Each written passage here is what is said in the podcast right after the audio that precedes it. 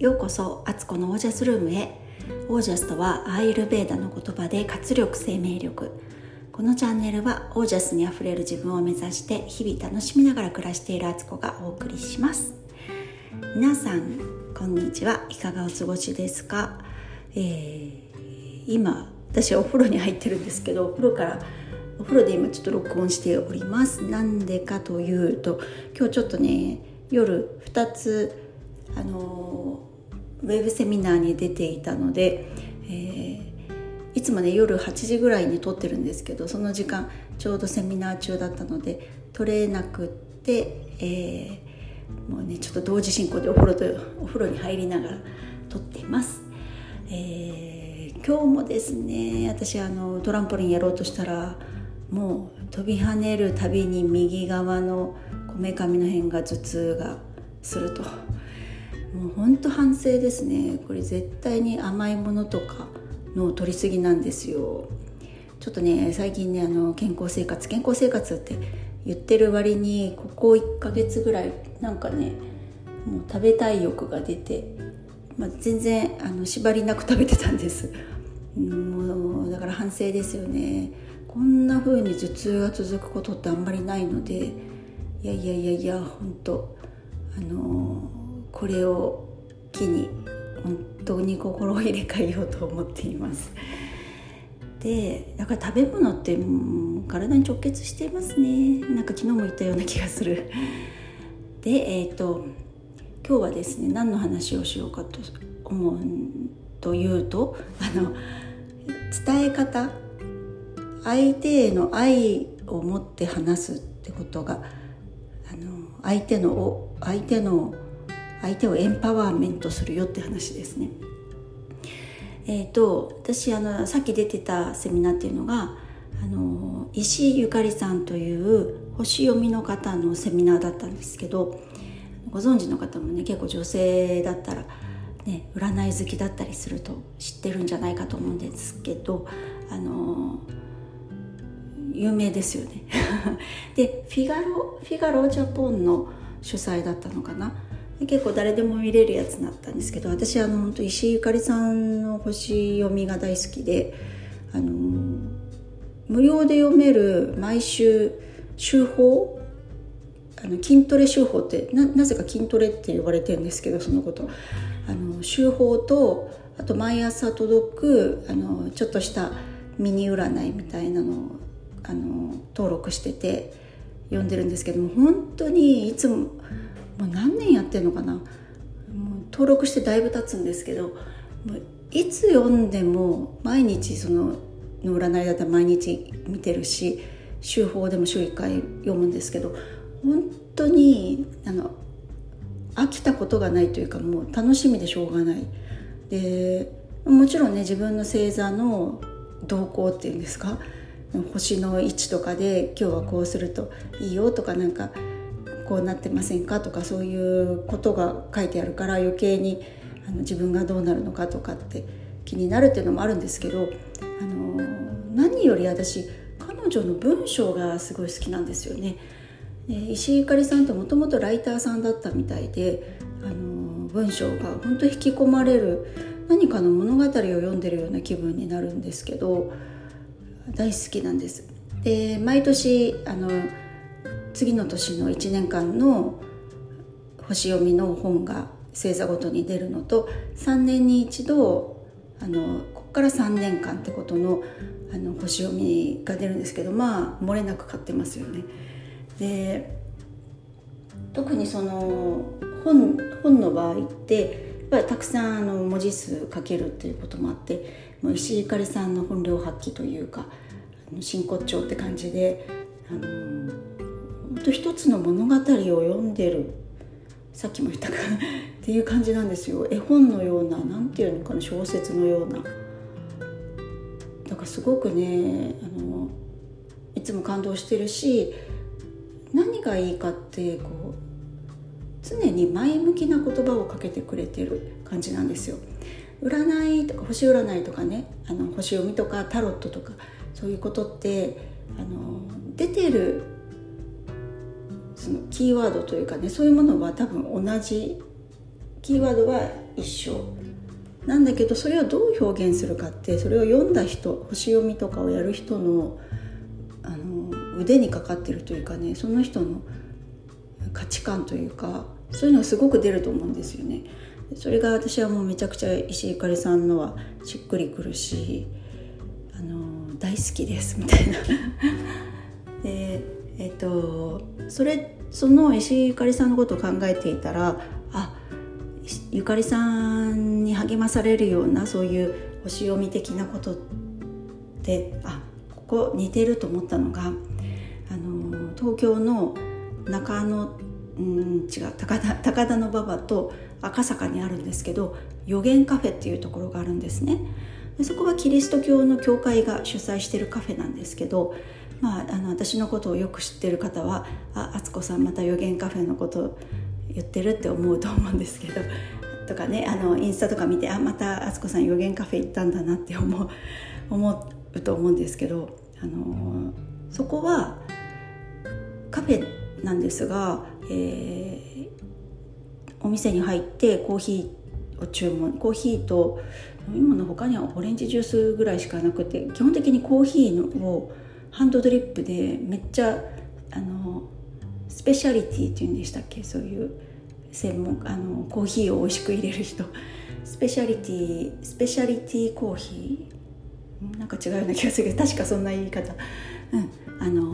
ンドドリップで入れてくれるすごく美味しいコーヒーで、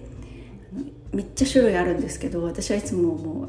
そんなに豆の種類とかこだわりがないので、ブレンドでって頼んでるんですけど、コーヒーを頼むとシスターか牧師さんがテーブルのとこに来てくれて、予言をしてくれるんですよね。3分ぐらい、1人3分ぐらいかな。でそういう予言っていうのは未来を予測する予定の世の予言じゃなくって、預かるっていう字の予言なんですよ。預金の世って合ってるよねそうで、それは神様からの進言って、進んで言うっていう言葉、進言なんですよ。だから将来あなたはこうなりますよとか、なんかそういう予言じゃなくって、同じラジオだと伝えにくいですね、字だと分かるんですけど、そういうあなたこうなりますとか、何年に結婚しますとか、そういうことじゃなくって神様からあなたに届いたメッセージを届けてくれるみたいな場所で、ちょっとすごく不思議なとこなんですけど、本当コーヒー一杯の値段でそれをやってくれるんですよ。なんか追加料金とか別になくって、神様の言葉をシスターか牧師さんからいただける。でただめっちゃ早いんです、早口なんですよ、その言ってくれる人は。なのでその場で聞いても内容ほとんど多分理解できずに終わるみたいな状態なので、必ずスマホとかのボイスレコーダーに録音してもらうんですよね。でそれを後からもう一回聞いたり、何回も聞いたり、文字起こしをしたりとかして自分の中に落とし込むっていう感じなんですけど、本当にそこでも必ず前向きになるんですよ、行くと。でそういう言い方をしてくれている。例えばなんだろうな、結婚したいなとかって思ってる人がいて、その人が予言カフェに行った場合、見えるもの、シスターたちはすごい訓練されてるので、本当にあれって、インスピレーショナルスピーチって言われるスピリチュアル界では、こう自分は何も別に自分の感情を挟まずに、もう言葉が勝手に出てくるっていう状態になってるんですけど、よく自動書記とかね、各バージョンだと手が勝手に動いて、その本人は何も意識してないけど手が勝手に動いて、気がついたらそう何かの文章ができてるみたいな状態の口バージョン、喋るバージョンなんですけど、その訓練されている方たちなんですが、もうとにかく励ましなんですよね。でそう例えばね、結婚したいなと思って行った人が、別に聞かないんですけどね、結婚したいんですけどとか言って始まるわけじゃないんですけど、シスターたちがこう進言を受け取った時に、結婚しないとか、なんだろうな、そういうことじゃなくって、その本人が前向きに頑張れる言い方になってるんですよ。あなたはあなたの使命があって、そこのフィールドにこれから行きますよと。でそこではこうこうこうですよって、それが結婚するっていうことじゃないことでも、なんだろうな、こう前向きにさせてくれるっていうの。その本人は本当は結婚できますよとか、なんか言われたいなとか、何年後には子供家族を持ってとかって言われるかななんてドキドキしていったとしても、その期待したことを言ってもらえなくても必ず前向きな気持ちになってるじゃないかと思うんですよね。私は他の人のそんなに聞いてないので分かんないんですけど、私が多分もう何十回も言ってるので、その受け取った信言からはいつも前向きな気持ちにさせてくれる。そして結構ドンピシャというか、胸に刺さる言葉をくれるんですよね。神様ちゃんと私のことを見てくれてたんだ、こんな私をよく頑張ってると、本当にそういう温かい目で見てくれてるんだと。誰にもこ